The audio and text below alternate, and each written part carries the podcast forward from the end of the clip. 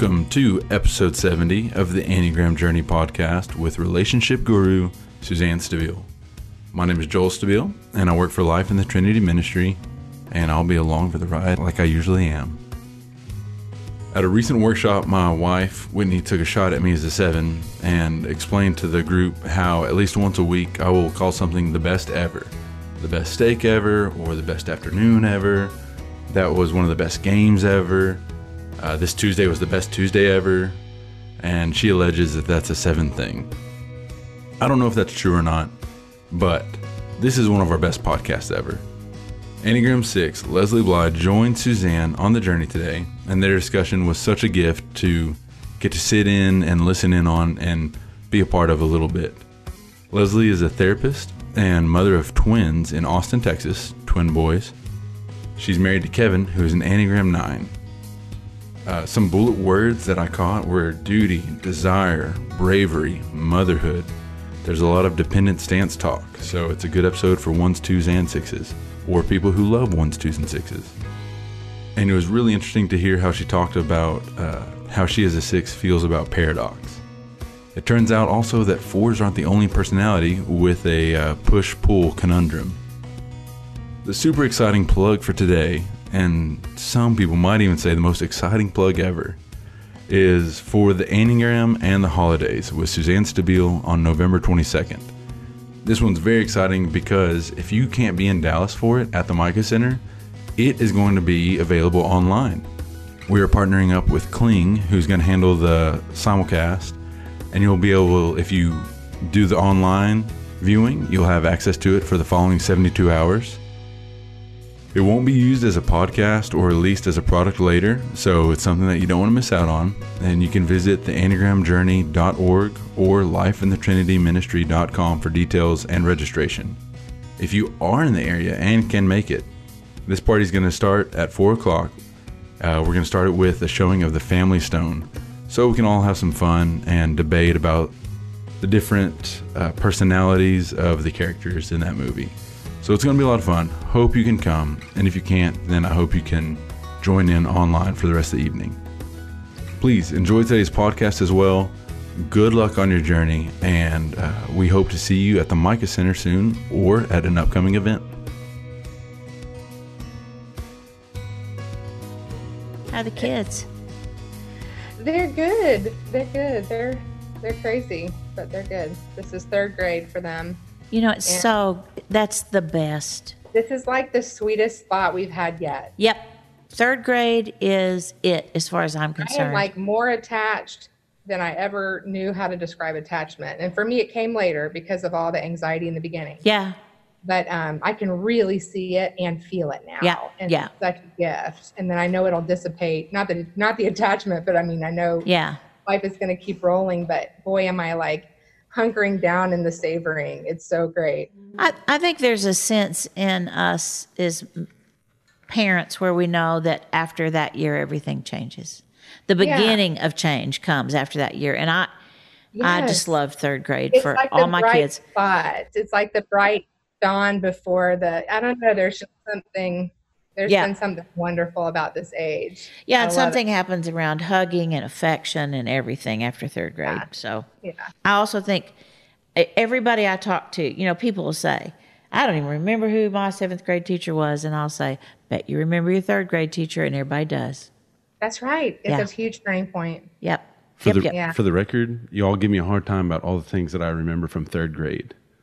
That I, I reference everything back. I was like, this happened in third grade. Third grade. And I was in third grade. For the was in third record, we remember it too. Yes. Yeah, yeah, yeah. Well, Joel re- says that things that happened when he was in eighth grade happened in third grade, but we don't need to go into that publicly. Debatable. Leslie, I think it'd be, we would be amiss if we don't start with you talking about who you are, how you got to the Enneagram, and a little bit about your sixness. Okay. And I'll probably interrupt all that as we go along and say, well, what about this and what about this? But let's set the table for everybody.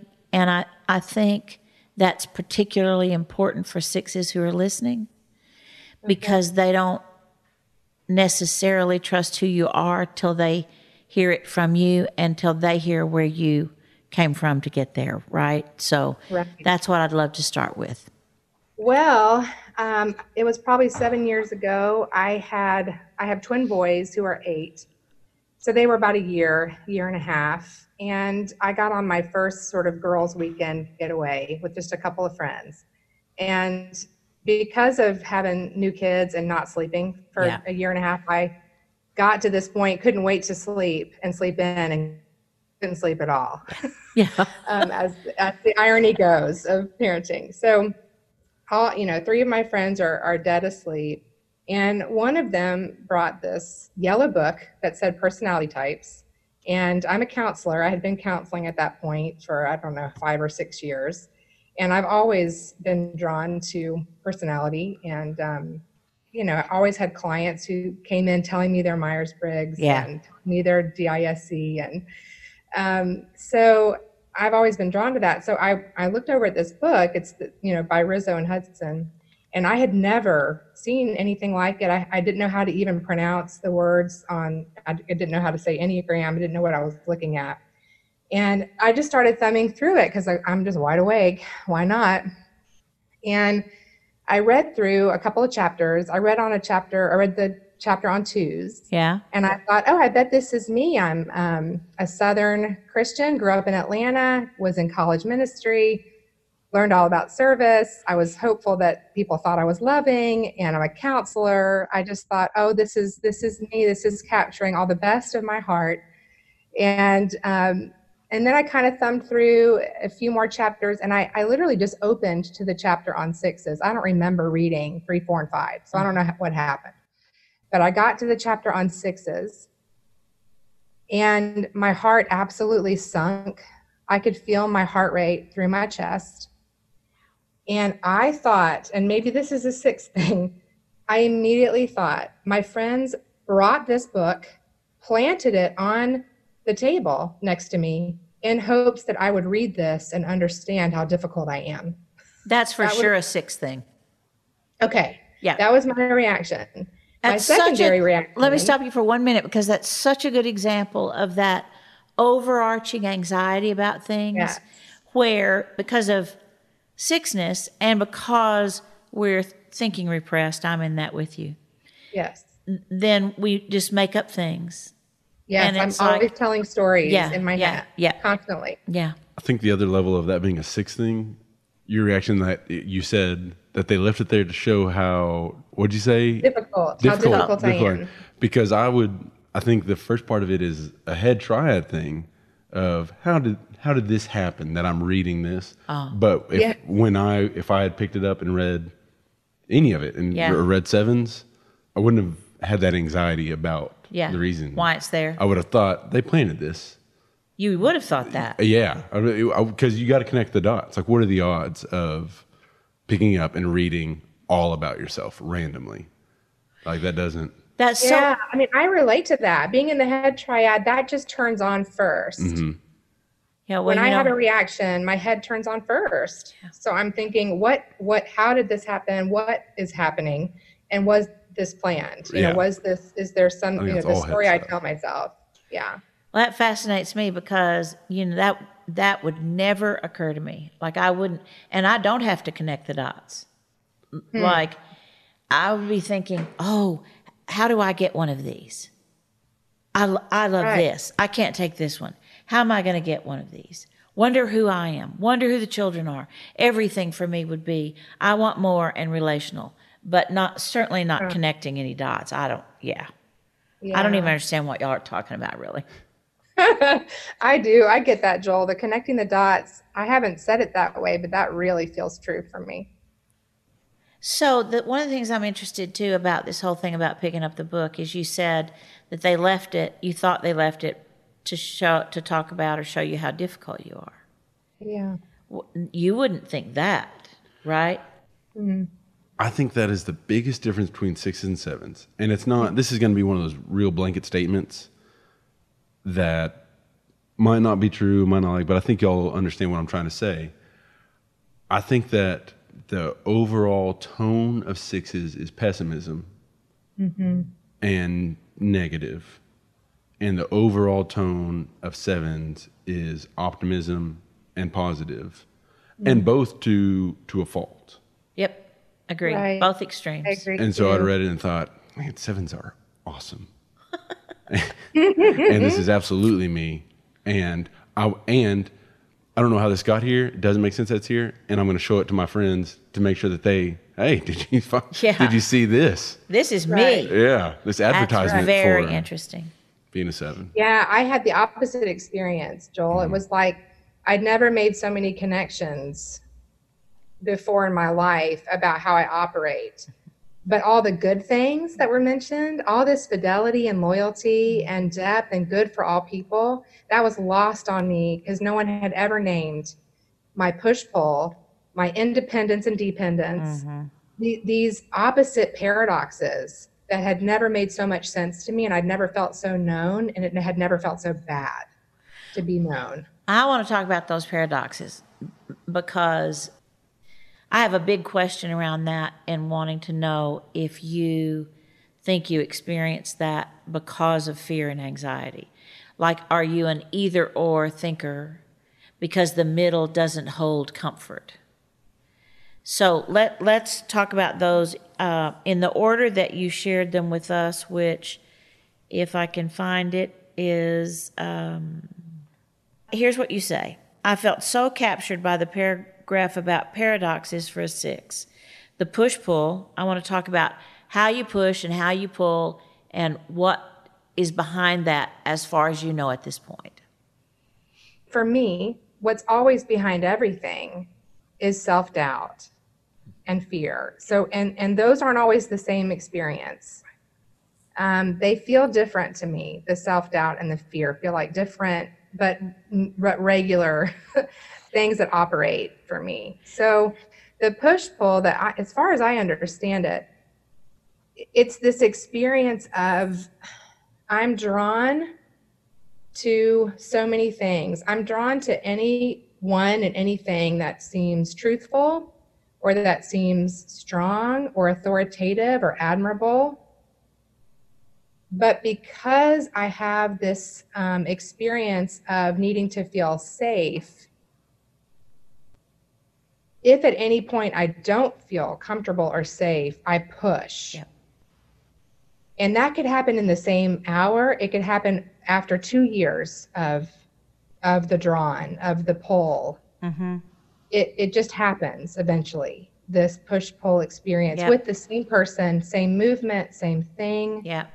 same idea. And that's very confusing unless you understand paradoxes that live within a six. Right. Right. I just was confused forever. Do I love this or hate this? Do I like this person or hate this person? Yep. Do I want this job or hate this job? Yep. It- and and so you're exactly right when I think about why is it such extremes Mm-hmm. is because anything that's not very definitive is very uncomfortable for me Right. mentally and emotionally. And so I have to choose one pole or the other. And I'm more familiar with the unsafe pole. You know, I'm, Yeah, I'm more yeah. familiar with, and that's where the pessimism that Joel talked about feels like it kind of wins out in the end. Yeah.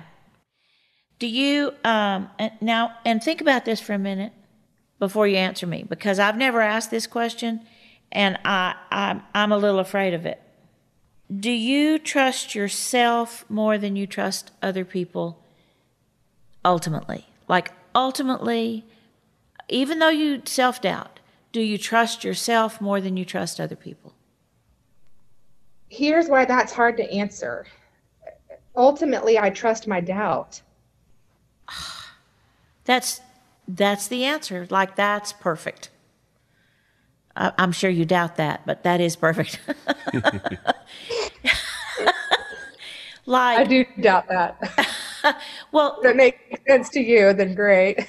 Really, I I think that that is that fits perfectly into why would you trust people that you haven't questioned, that you don't know enough about? Why would you trust ideas that you haven't kind of put through the paces? Why would Right. you? Well, and that supports what you just said about the paradox of love and hate. When you don't know how you feel about something and you've done that for your whole life and moved through life that way, then that is what you lean on. but I love people and I Sure. love relationships. So I, I can't stay there, which is why it goes back to the pull. I'm not allowed to stay somewhere that doesn't feel good or right ultimately. Right.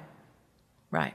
So I'm the first one to try to resolve the relationship. Or, you know, I was fired from, from one of my first jobs and I was fired over the phone at like 9 p.m.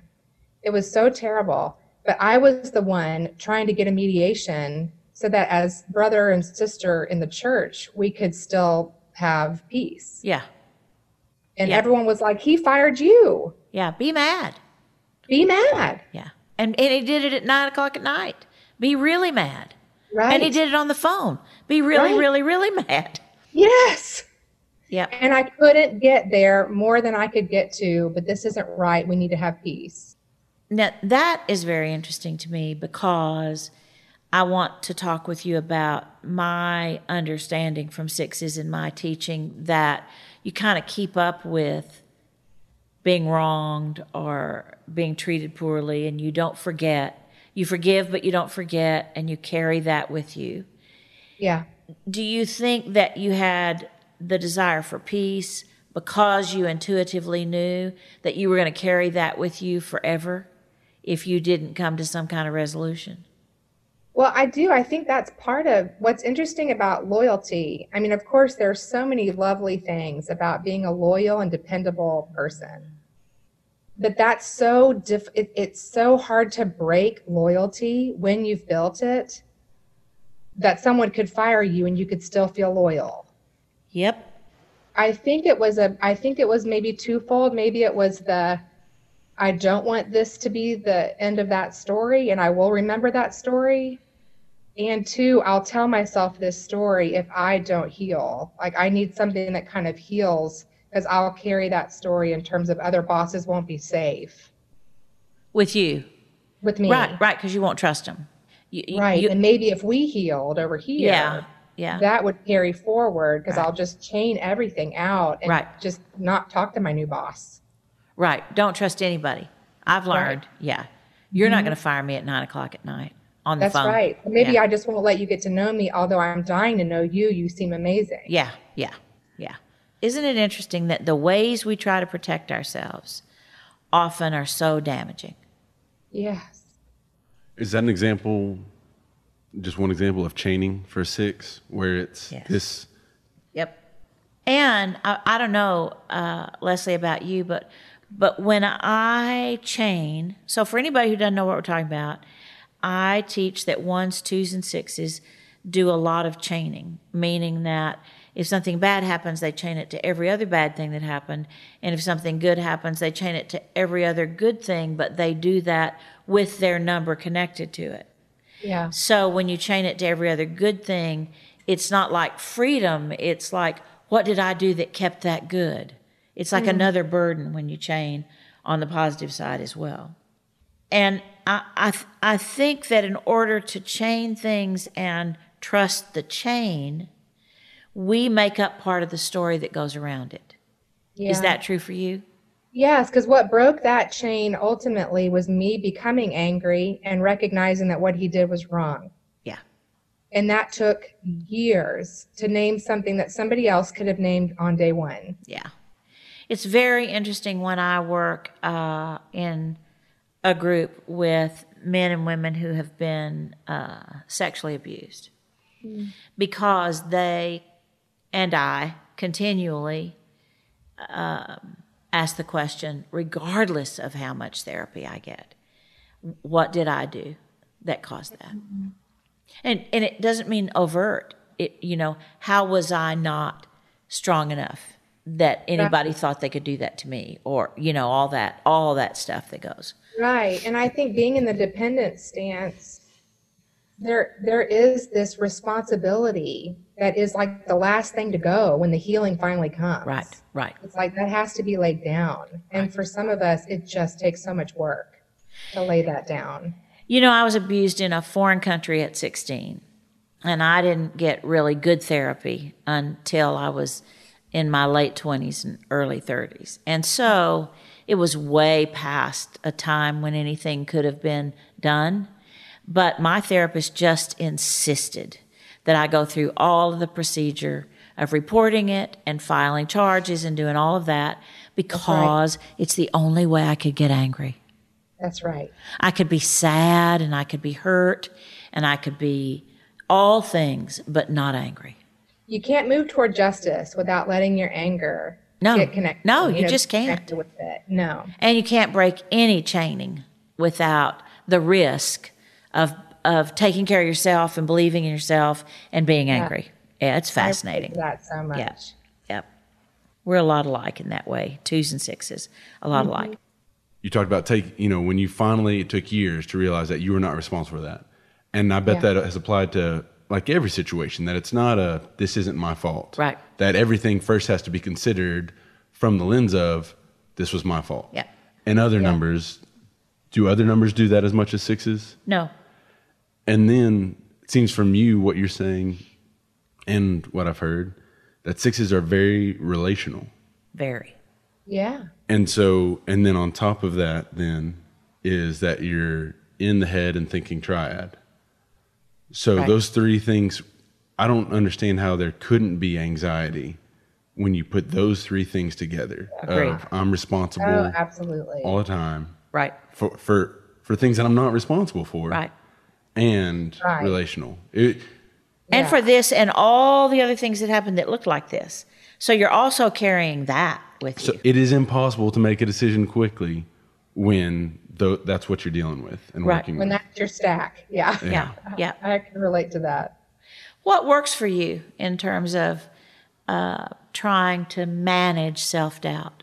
Well, so when it comes to, so Joel just said something that really is a part of my practice, and it may sound simple to a lot of other people, but because I have to wrestle with my level of responsibility, which often means my level of wrongdoing, and Yeah. because I'm in the head triad, I need to be able to name and understand what I've done. Yeah. It's just a work of my brain. I got to get it. I got to make the connections. Joel said, connect the dots. Um, so I have to give the other person, party, or thing a context that is reasonable. Because otherwise, I get so big, but not in the night, not in a good way. not Yeah. in a. It's in like the reverse of pride. you know, the other Yeah. side of pride, where you just measure yourself against other people and you're small. Yeah. Yeah. Um, so I have to give other people reasonable context for things. And that begins the work of kind of neutralizing that anxiety and that responsibility wrestling match.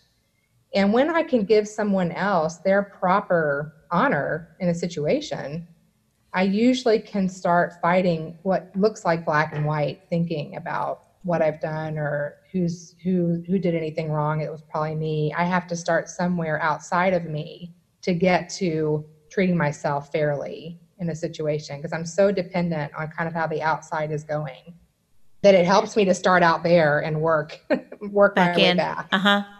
All right. I have so many things. Like, Right? Who who did anything wrong? Probably me. Thought that like once in my entire life. there you go. I'm so jealous of that, Joel. Well, and but let me tell you what my question is. My question is, why is this happening? I have to understand so I understand why. Not some deep thinking why, but relationship why. That's a big gap in relationships. Or I'm thinking about any conversation I've had in a relationship where there is conflict, where someone is upset with me and I don't, I'm going to need to know why. Yeah. And when people, especially emotionally dominant people, can't explain the why, mm-hmm. then I'm coming from a different angle than you, Leslie, where I'm saying I'm not, I- I don't think I'm at fault, and I need to know why.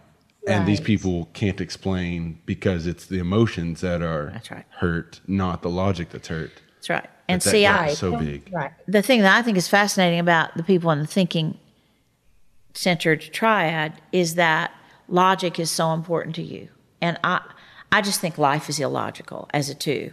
So I, I'm trying to understand the feelings behind what people did, not the thinking behind what people did.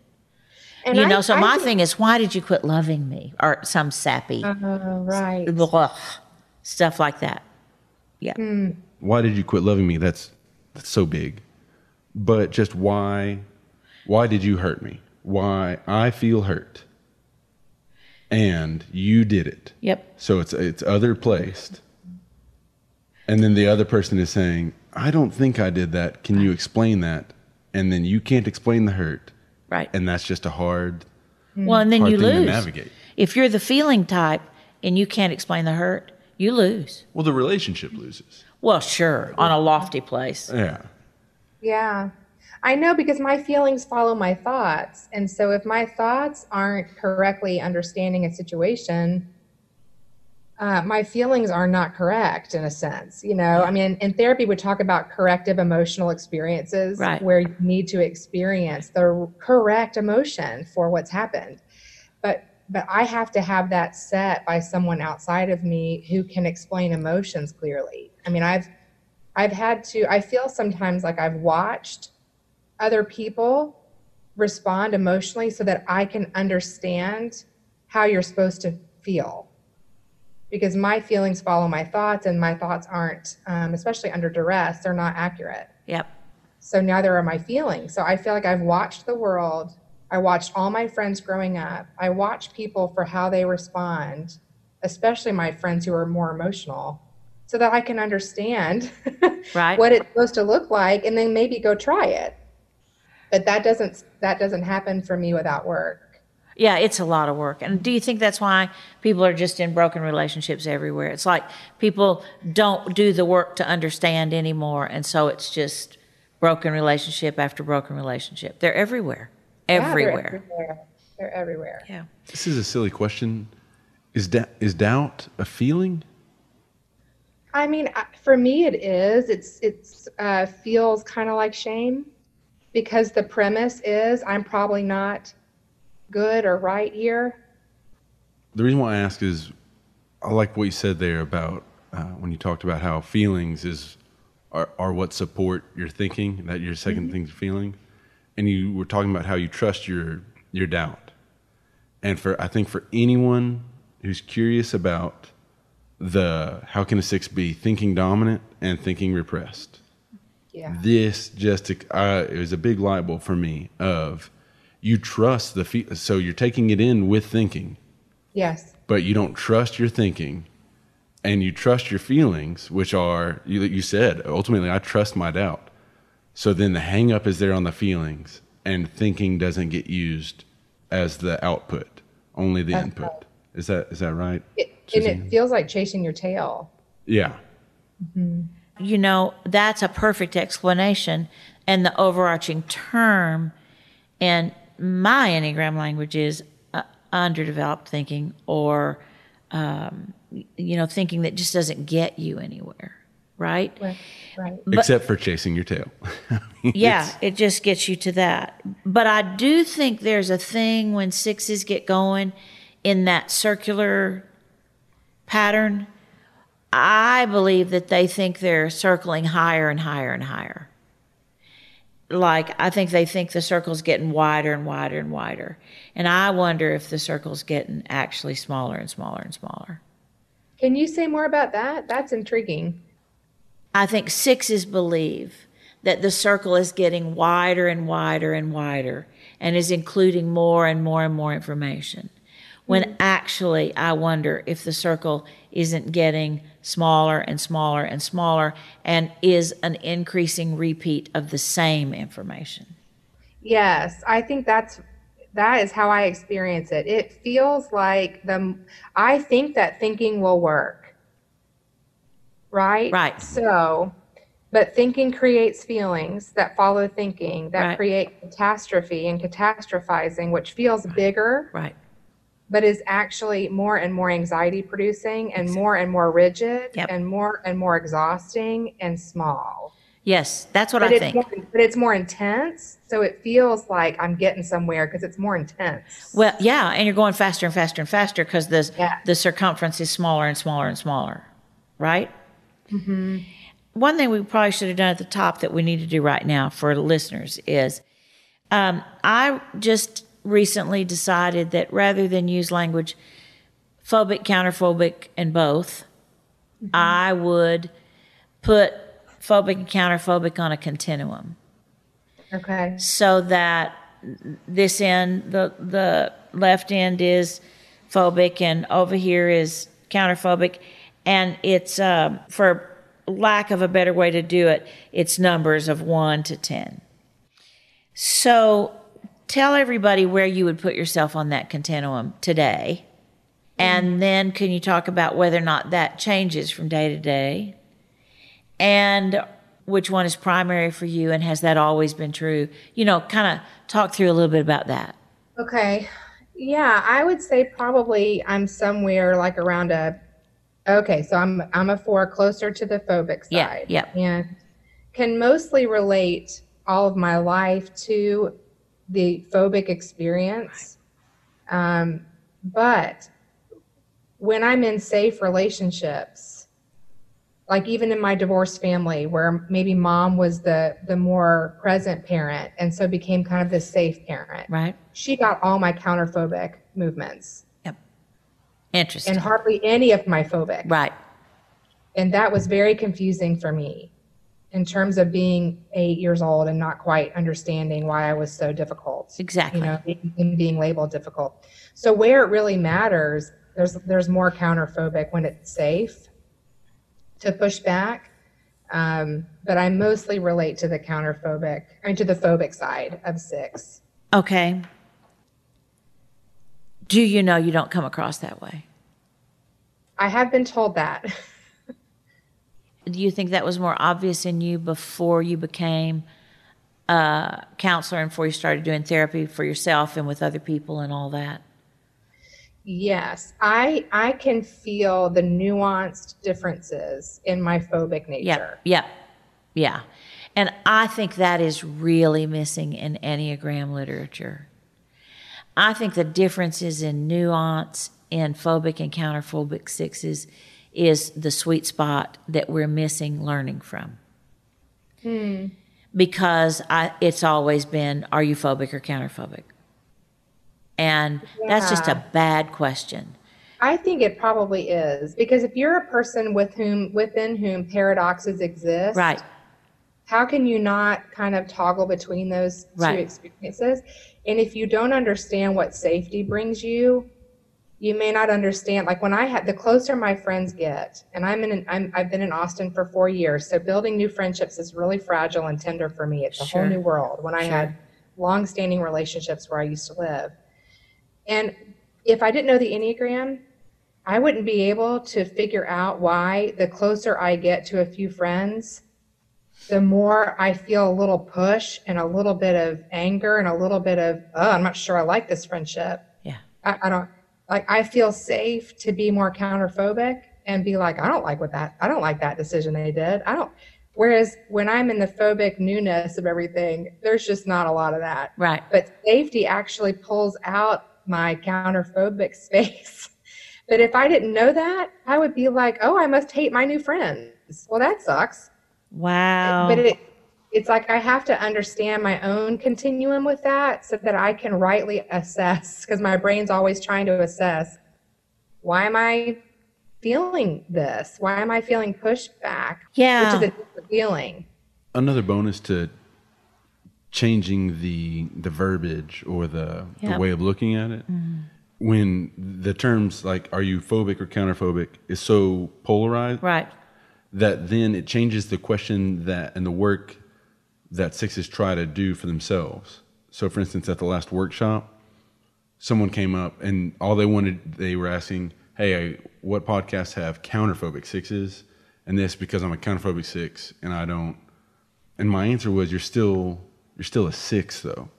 It doesn't, your motivation doesn't change. That's right. The, Right. But they're just so detached from this spectrum idea that then it's, I, I must be, I need to do something different. Does that make sense? It makes total sense. And I, It does. does for you too. And I, I think in one of the questions we ask in the the podcast information we ask you to answer if you want to is when and how did you figure out your enneagram number? And when you talked about the book, you said I felt so captured by the paragraph about paradoxes for a six, and I think that's the counterphobic phobic thing. It's like why wouldn't we have always had it on a continuum? And why wouldn't we have always recognized that that's just another paradox? that Right, to put yourself I've somewhere. Been so confused by Yes, my own yes, reaction. yes. I've said before when someone said because I, I always get asked by people who know Enneagram, are you when they find out I'm a six, are you Right. phobic or counterphobic? And I always say, well, it depends on the setting. That's right. And this is what was part of confusing for uh, a confusion for me before I knew Enneagram wisdom was that when I because I'm as a six, I want the world to be the best possible world, and I want everyone to do good, Right. and Right. I want everyone to kind of do the same good. It makes sense to me and feel safe. But when I'm in a room of rule followers, I want all of them to shake it off and get wild and stop being so rigid. But when I'm in a room full of wild people, Uh-huh. I just want order. I just want someone because for me, it's what's the greater good in this moment, and that can change my phobic or counterphobic experience. So then, do you think that because of that way that you see, it is a particular gift of yours, regardless of what's happening in the room, to lead people back to the middle? I do because people amaze me and make sense to me, Yeah. no matter where they're coming from. Yeah, I, I, we're so polarized right now. I think children aren't even taught about the middle. Right. Uh, It's how you take care of yourself here and how you take care of yourself over here, but not about the middle. One of the things that you we kind of said that we wanted to talk about today, you said about being a six, anxiety, and the stories we tell ourselves. Can you talk about that third part, the stories we tell ourselves? Yeah. This is one of those vulnerable places for me as a six. Anytime this is um, exposed, because it's the first, you know, how ones will say, I can't believe that people don't think these either condemning thoughts or don't have the inner critic. I didn't know that people weren't always telling themselves stories. I just had no idea. Mm-hmm. And my storyteller is constant. So if I'm just driving somewhere, before I know it, if I've been a little mindless and I haven't really been aware of kind of my environment or my feelings or my thoughts, I will be in a conversation that is theoretical. Or it's sometimes, if I'm too anxious, it's a replay, right? I'll replay something to try to um, soothe the anxiety, which doesn't work, by the way, sixes who are listening. Um, and I will be caught in a story where I am trying to either prove myself, which is, I think, that just long term journey with self doubt and self trust. I will be trying to make sense or connect the dots around something, and I will come up with a story that only typically increases my fear. Again, this is if I'm not like engaging it actively and kind of aware. So I will walk away from a meal and have had a great time. And on the drive home, I will begin telling myself a story about how they experienced me Yep. or what they thought about what I said. Um, if I said that one thing too often, if I, um, I, I just will tell a story. And by the time I get home, I have feelings about those thoughts, about things I think they thought or felt. Yeah, that's fascinating to me because uh, this conversation, more than any experience I've had in 30 years, is explaining to me why twos and sixes, uh, why when people are learning the Enneagram, they confuse twos and sixes. I, I've never gotten it like I get it today. So I'll be a better teacher because of this. So I have a question about all this because I, I do the storytelling too, but I do it in a two way. What do you think is the difference in your storyteller and a one's voices? because there's some th- there's some overlap there. Um, I wonder if the and so I think I'm just going to spitball this one because I don't have it in my body. Uh, when you say that I'm searching for my body, kind of like what do I feel? Yeah. Slightly different. Of course, I'm not a one, so I don't understand exactly how they experience the condemnation. Let me Um, let me throw you a couple of words and see if it helps you. Yeah. Do you think it's a difference in being insecure and or critical? My is your voice insecure as opposed to a one's voice which is always critical. It sounded like you were saying, I wonder what they thought about that. And I think a one would say, they thought that was stupid. seems like the six of retelling, thinking back over it, retelling the story is a lot of questions. Yeah. And- yeah, yeah, yeah. and- That's and good. for one, it's not. Yeah. It's not It might be more questions, It's direct. yeah. Yeah, it's more questions, that's for sure. It's not statements. My storyteller doesn't really tell me statements unless I've let it really run amok. And then it will start to tell me shaming statements, not not not really guilty statements. but Yeah. shaming Yeah. Yeah. Yeah. But it's about was I a good friend? Was I loyal in that moment? Was I safe for them? I'm very aware if I am worried I wasn't safe for somebody else, I'll be more likely to replay what happened. Yeah. So I think it has to do with that realm more than criticism. Yeah, that's all very interesting because it all comes in ones, twos, and sixes from being non productive thinkers. Yes. Yeah. This is a turn in the subject. Uh huh. What you got?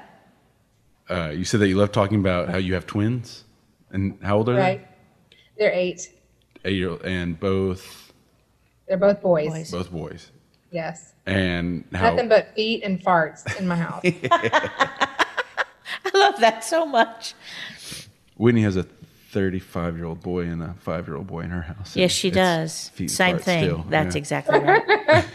and I there's something I could say, but I'm just going to let this all be. And you talked about, you, and you said this word a lot in this conversation, or to me a lot, uh, shame. And you're talking about how, um, in our talking before the podcast, uh, talking about shame for moms who just don't love being a mom, that they love their kids and but not motherhood. Motherhood. right. Can you talk about that? Yes. Um, well, not surprisingly, it comes from my own experience of, um, well, A, just having twins. So, as a six who is an amazing planner, and and again, sometimes you know, Proverbs talks about you're making plans, but that may not be what's going, what's happening. I love that proverb, and I hate that proverb because I'm going to make plans, and they seem so good. Yeah. And my plan was to have one kid and be a mess and get through the learning curve, which are terrible times for me. Learning curves are so insecurity building and and then I'm going to have a second one and I'm going to be so good at it by then and I won't have the doubt and I'll be amazing and and that's just how it's going to go. I never told anybody that because how embarrassing to name your plan like that, but that was my plan. So, when I'm sitting there getting an ultrasound with my first pregnancy here, and the lady shows me the little bean that's so little sweet little bean, and then she says, Do you want to see your other baby? I said, No. I don't was a- want there to be another baby.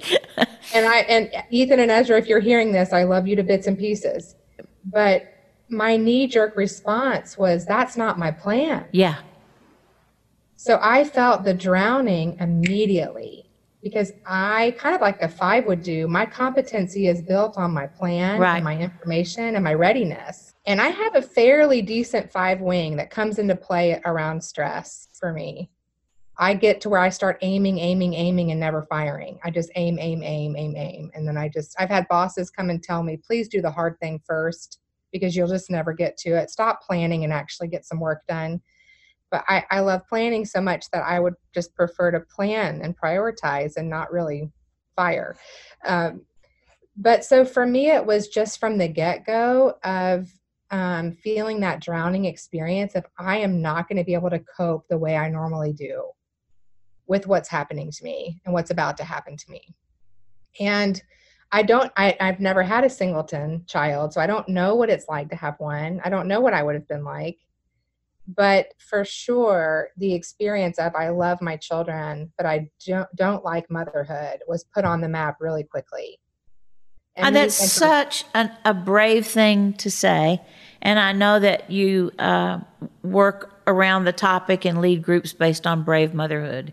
right. But I, I don't want brave motherhood to kind of get lost out there when I bring it up because it's so brave to say that motherhood is hard. You know, it's this Yes. myth that it's just so lovely and perfect. And th- the line they tell you when you say, I don't know what to do, and they say, oh, you'll figure it out. Every mother before you has. There's nothing comforting in that. No, not for me because I don't really trust that I'll get it or figure it out.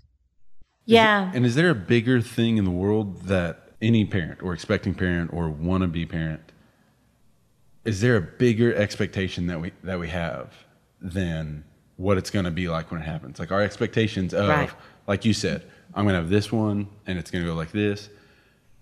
And I think every person who wants to be a parent has a big expectation.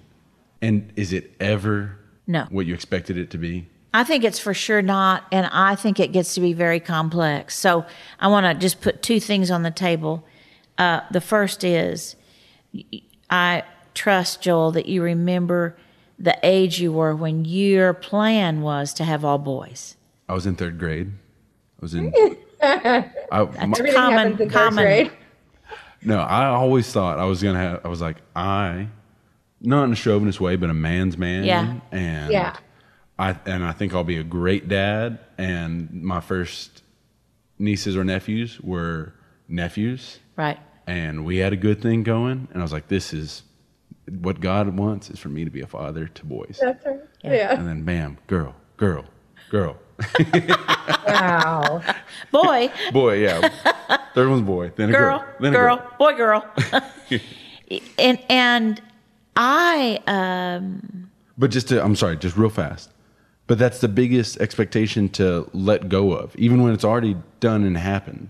Exactly Like we have expectations about a new job, but Yes. think you know you move on quickly from what it was. Well, and I think if you don't know your personality, you, or at least you don't have language for it. So for me, the Enneagram was so helpful because it gave me language. Yeah. And I, you know, you can't do anything with what you don't know and you, what you can't name. I always talk to clients about naming and then ordering. Can you name it? Because if you can name it, you can order it Sure. into meaning, you know, into your life. So, I mean, if I did, I didn't know it was a six or that that captured kind Right. of my spirit. So when I found out it was two boys, I had to take a day. Now, if that's hard to be gracious to yourself, if you don't know that your plans being broken and changed is going to have a decent impact on you, and you got to make space for that. it's and very you hard. have margin and self compassion on that because everyone wants you to feel a certain way or they're uncomfortable. And if you're uh, one who doesn't have a lot of self compassion, it's a very odd time to try to muster up some. Our, our Yeah. fourth child was a twin, and we lost the other twin during the pregnancy. And I, I actually, uh, we already had three children, and I, when I found out that I was pregnant with twins, I thought, I can't do, I, I don't know how I'm going to do this. I'm 37 years old. I don't think I've got it to do this. And then three months later, we only had one baby. Uh, it was vanishing twin syndrome. So th- that baby disappeared, which is its own thing. Right. And then it's, oh, I, this is my fault. I should have wanted two babies. I should have, right? It's like all this stuff that we make up, none of which is true. Nope. But it's very difficult to, for most people in the world, Yeah. to be surrounded by people who know the truth and tell them the truth. Most Yeah. people pat you and say, I, I would probably feel that way too. That's not helpful. Right. And I think that's where Brave Motherhood came from. I just began writing articles on each emotion that was hitting the map and blowing up in my face, you know. And so each week we tackle one and talk about the strategies and coping and just all the normative, this is normal, Yeah. Yeah. and normalizing and then comforting and soothing techniques around anger, loneliness. A lot of moms tell me, I never yelled at anybody before this. Right. right And I yell every day. And feel know? terrible about it. and feel terrible about it and that that message of bad mom it doesn't get any more specific than that awful phrase you know i'm a bad mom and it comes in all kinds of different ways and messages and masks and experiences but that's the the main thing just under the surface and no matter what number you are that's a terrible feeling Well, and And we're to a point now where you're a bad mom if you have a career, and you're a bad mom if you don't. And you're a bad mom if you stay home, and you're a bad mom if you don't. So, um, Yes. can people tell people where they can find those articles? Well, right now I'm just in Austin leading local Brave Motherhood groups about three or four times a year. Yeah. And um, and that's that's where they are. And and maybe at some point um, I could find a way to get that to more moms. It's certainly something I think everybody and I'm not a writer by any stretch, but but it's so important to say anything about how normal loneliness is and anger and envy and jealousy and the difference between those as a mom and and and just depression and anxiety and fear. You know, moms who've never felt fear, whether or not they're in a head triad, are going to sleep wondering if their kids will drown or burn. You well, know, the, the, and and I I can remember thinking, I have got to go to sleep. So you have got to stop crying, or yes. we can't love each other. like I remember having that exact thought. I I have to go to sleep. I I have to right. go to sleep, and then feeling bad that I had to get some sleep in between every two hour feedings and all that stuff. because when are when do we have the least amount of tools to work with? Right. Probably when we're sleep deprived. That's right. and when do you need the tools? When you're in a new job. Yep exactly. And, and it's both what of a terrible things. collision. Yeah. And for fathers too this isn't just a mom thing. This is anybody who's parenting. I mean it's it's a new world all right well i've got so many notes here of things that i want to talk to you about i want to talk to you about um, your heart for other counselors to learn Enneagram wisdom, and I, that's not self serving in any way. I would just like for you to talk to other counselors about how the Enneagram helps you in helping people. Okay. Well, I mean, in this day and age, because of people like Suzanne and Joel Stabile, I have clients call in and say, basically, do you do Enneagram informed therapy? Which sometimes kind of startles me and scares me that people are, are maybe only looking for counselors yeah. who know Enneagram. But I see why they want that, right? Um, they want the commonality of language and the giggle you get when you kind of feel known and understood. And it, I think people think it's a shortcut. They are not going to have to um, they're not going to have to struggle with the being known in the therapy room, um, which is kind of a lovely twisty path. And so I, I have a little bit of ambivalence about some of that. But for the most part, people ask for it. And if they don't, so that's that's the first answer. People come in just speaking it overtly, and we're right into it. And I don't even ask; they just come in. Couples come in. I'm a nine, she's a three. Da da da. You know, and I actually pull back from that and slow that down. Yeah. Um, yeah but when it's not someone who walks in, and this is why I think therapists, and this is why I run workshops and teach therapists about Enneagram as best as I can, is because when you're sitting with a client and they never say the word Enneagram, and we know in our heart we're not supposed to be typing anybody. Right. And that's hard for me as a six because my brain is going, like Joel said, it's trying to connect the dots. Right. With what are they so I can meet their need. Um, but for me, if I didn't know what you taught on stances, I would probably just be running amok with trying to figure out their number, which is not a beneficial part to therapy for me as the clinician. Right. But if I just get a sense about their stance, that is all I need. The stance work is where they're off balance and where they're probably most likely going to feel the therapeutic benefit of us bringing up the side that doesn't get enough care and attention in their story, in their life, in their process.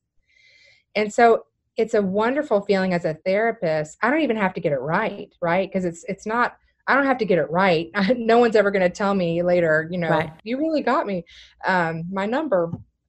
But it, it's it, it, it first of all as a six and as a head triad therapist, it tells me to stop that carnival ride of what are they? Yeah. And it, it dials in for me a pathway to the part that make the most may make the most difference in their life. So in other words if i'm sitting with someone and maybe they and maybe they know their number and there are a four well if i decided to go after their feelings the whole session they would probably feel connection and they would probably feel some knownness which is wonderful but they won't feel probably therapy right. if we don't get to their doing. Yep, that's right. I, I, it's fascinating to me because you know you know that I think everybody needs a therapist, period. Everybody needs a therapist, everybody needs a spiritual director or a guide that's not a therapist. I'm Right. I just think that if you want to do life Yeah, well, that's that's that's the great yeah yeah, duo. Good figure duo. that out. I love Yeah. that phrase too, because when you and the Reverend uh, taught on spiritual practice, and when you do teach on spiritual practices in the Enneagram, you say that people often pick a spiritual practice that uh, accentuates their dominant center. right. Instead, and when what we should be doing is picking one that brings up our repressed center, and right.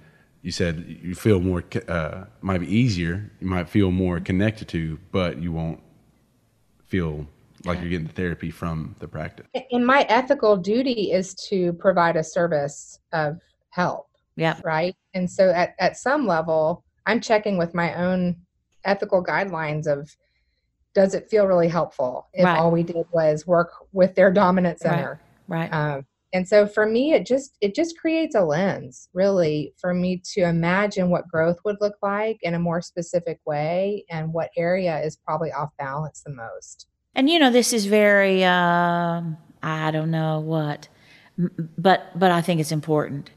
And that is if if you have an Enneagram informed therapist and you really have done some Enneagram work and you really know what your number is, it saves a lot of money. Yeah, And people don't have lots of money for therapy. So if they can get there sooner, Yeah. then that's a pretty great thing, I think. yeah, You, one thing I just I want to add on top of that is that, uh, you know, I've had the same therapist for 18 years. And at the end of the day, when I'm really struggling and I can't move, it always comes down to the same two things. One, that I'm not thinking well, that my hmm. thinking is really not good. And the other, it always comes down to adoption, which always comes down to my lost childhood message, which is you're wanted. right. At the end of the day, those are the two things. And Right. you'd, you'd think after in and out of therapy for all these years that it would be, oh, this is about something new. but it, it isn't. It no, isn't. It's like that thorn in your flesh Yeah. doesn't necessarily change. Exactly. That's it. Yeah. Exactly. All right. I'm, I have some more notes here of things that I want to talk about. Okay. You said that one of the paradoxes that you wrap your arms around is dependence and independence. Do you think that is determined by where you are on the continuum between phobic and counterphobic, or is it the other way around?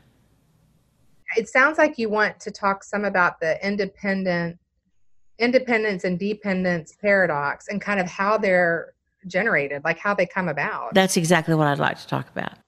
because it, it is a very strange when you're when you're me and it's happening it's a very strange experience um, to switch from being dependent on someone else to feel trust and absolutely pushing that away in an effort to trust And it's hard for the other person yeah too, right? it's a mixed message it's a mixed signal Yeah. They're just related. It's the only way I can talk about it is that they're related to each other. In in that um, I could give an example that might help. Okay, great. Okay, so in my marriage, I'm married to Kevin, who um, is uh, a nine on the Enneagram. He's done the work on that. And so he struggles to communicate openly and clearly. And he's doing a lot of communicating and thinking in his head, Uh huh. Uh huh. That's good. but it's not coming out. So Yeah. when I need to hear from him to know how we're doing, I feel very dependent. Very, I- I don't know how I'm doing as a wife unless you speak. Yep. But it's such a unsafe feeling that I will choose independence and try to kill my need for him to speak into it. And I will become very independent and I don't need you to speak in anymore. I am going to move away from you in, in an effort to feel more safe and secure, which does not work. And then I'm back to dependency again if I'm not aware of this movement. So we could say that for fours, it's emotional pull, push pull, but for sixes, it's thinking push pull. Yeah. That's a fascinating thing to learn today. Okay, you may have just begun to answer my next question, which is I've talked a, a lot over the years about sixes kind of trying to muster up so that they will feel courageous. Yes. Can you muster up independence? Can you muster up independence? The reason it's hard to answer that is for me, my independence is reactionary to feeling unsafe.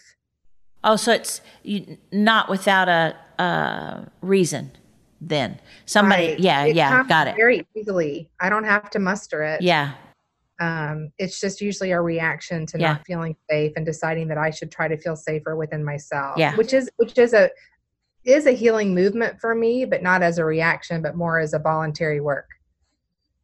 That's myself. good. That's that's lovely to think about a reaction leading to a voluntary work as opposed to normally reactions lead to mistakes.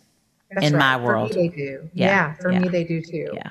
So if it's voluntary independence, meaning trying to get closer to that interdependent lifestyle where it's okay to have needs in your marriage Yeah. and it's also okay to believe in yourself, like those two things dancing together is where I want to live. But because life isn't a perfect world and I make mistakes, if I'm not doing that work voluntarily, it'll happen by accident, by reaction, and then it doesn't actually build anything for And me. that's one of the reasons it's so important to me that people learn the Enneagram because you get to choose a reaction. Yes. And when you don't know the Enneagram, it so often chooses you. yes. Predictably, the same one over and over chooses you, and you want to do it different, but you have no idea what direction to move into. no traction and no feeling of choice. No, choices are just such a gift. And you get it's interesting, isn't it, that uh, people who don't know the Enneagram think it's reductive, when in fact it's just not. It's the exact opposite of that. No, and it blows my mind on a continuous basis. And I've studied it. Yeah, yeah. I, I think it's so expansive. Honestly, it can be really overwhelming. There's just so much to it. I feel like it's not reductive at all. Okay, I want to make sure we accomplish at least two more things, and here's one. Okay. What would you say to sixes who are afraid of the Enneagram, who are put off by it? Like you kind of led into it just now, but you know, I, I would give anything if I could figure out how to get more sixes in the room when I'm teaching.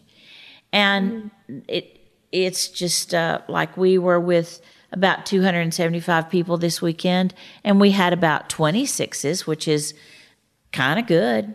I mean, it's it's terrible, but it's kind of good for sixes. Can you talk to people who are afraid to go do Enneagram work a little bit? Yeah. Because, I mean, even when I first came to hear you, Suzanne, at a church here in Austin, I sat in the balcony with like one other person. And there were there was there were not enough people to fill the whole church. And yet I was like, I'm sitting in the balcony. And that's my sort of physical way of expressing my skepticism. It's very physical when I'm in a new place. I sit in the back. And okay, so speaking to uh, maybe skeptics about the Enneagram, firstly, I would just validate that I get it. I get that there's something scary. Uh, so for sixes, there's something scary about hope, and um, there's something scary about change. And as brave as we are, we're very calculated in our risk taking. And so I would just validate you and any six listening or anyone who is trying to get a six to listen It'll be that is probably who who are leery That- probably aren't listening, but yes, but I, I totally get it. And it's scary to trust a new authority. And so get lots of different books. Don't feel like you have to listen to one person if that's bothering you or if that's scary to you or if you're too drawn to it, but feel skeptical. Just vary your authors and vary those that you read. Make sure that they know their stuff, but read different things. That may help balance that fear of a new authority or a skeptic, the skepticism about a new authority. Yeah, that's really Um, helpful. Yeah, something like I would talk about how do you want to understand your anxiety and fear or or not? Because this is really the most helpful in my what 45 years of living and doing therapy for 16 years. This is the most helpful I've come to language around why we're so scared and why we feel so anxious and why we feel so pessimistic. And if you're pessimistic about the Enneagram, that's okay. Come anyway it's okay to listen to this and be pessimistic and be skeptical. You haven't done anything wrong. You're just exploring and let yourself explore and be allowed to, in the end, decide it's not for you. And it has taken me a long time to realize when I hear, so as a six, when I'm listening to anybody who knows something about what they're talking about, I will not be able to not be drawn and have a natural trust of that.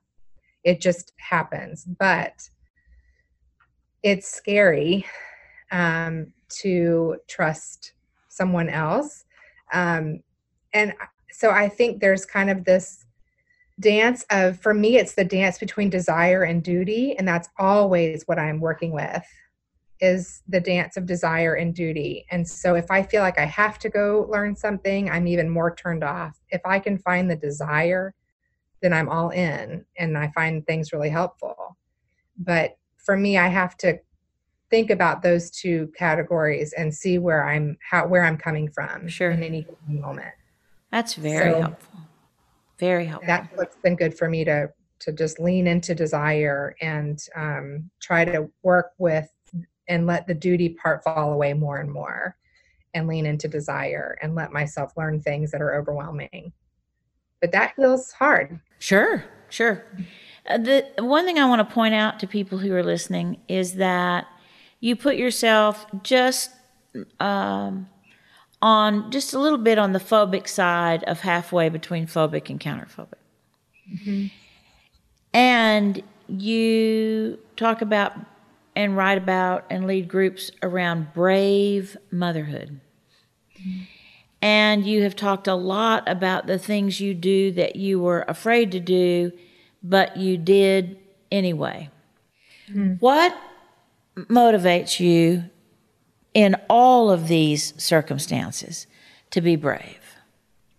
Because it doesn't seem to be likely in my history on the phobic side of the middle of phobic and counterphobic.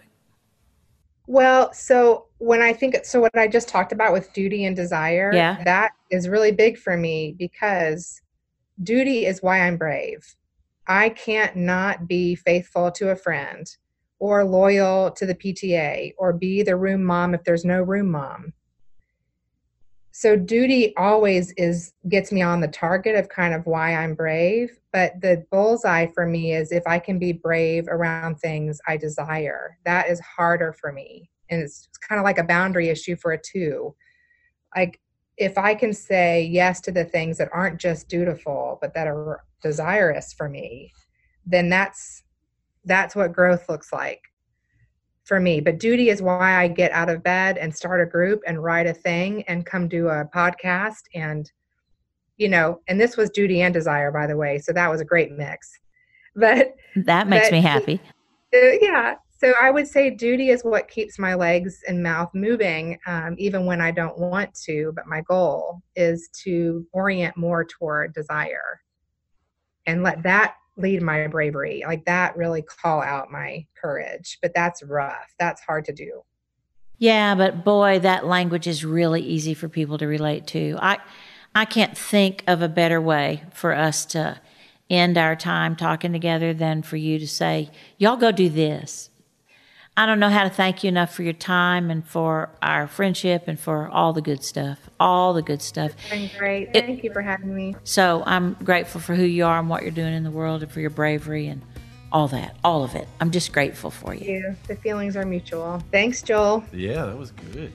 It was I love so good.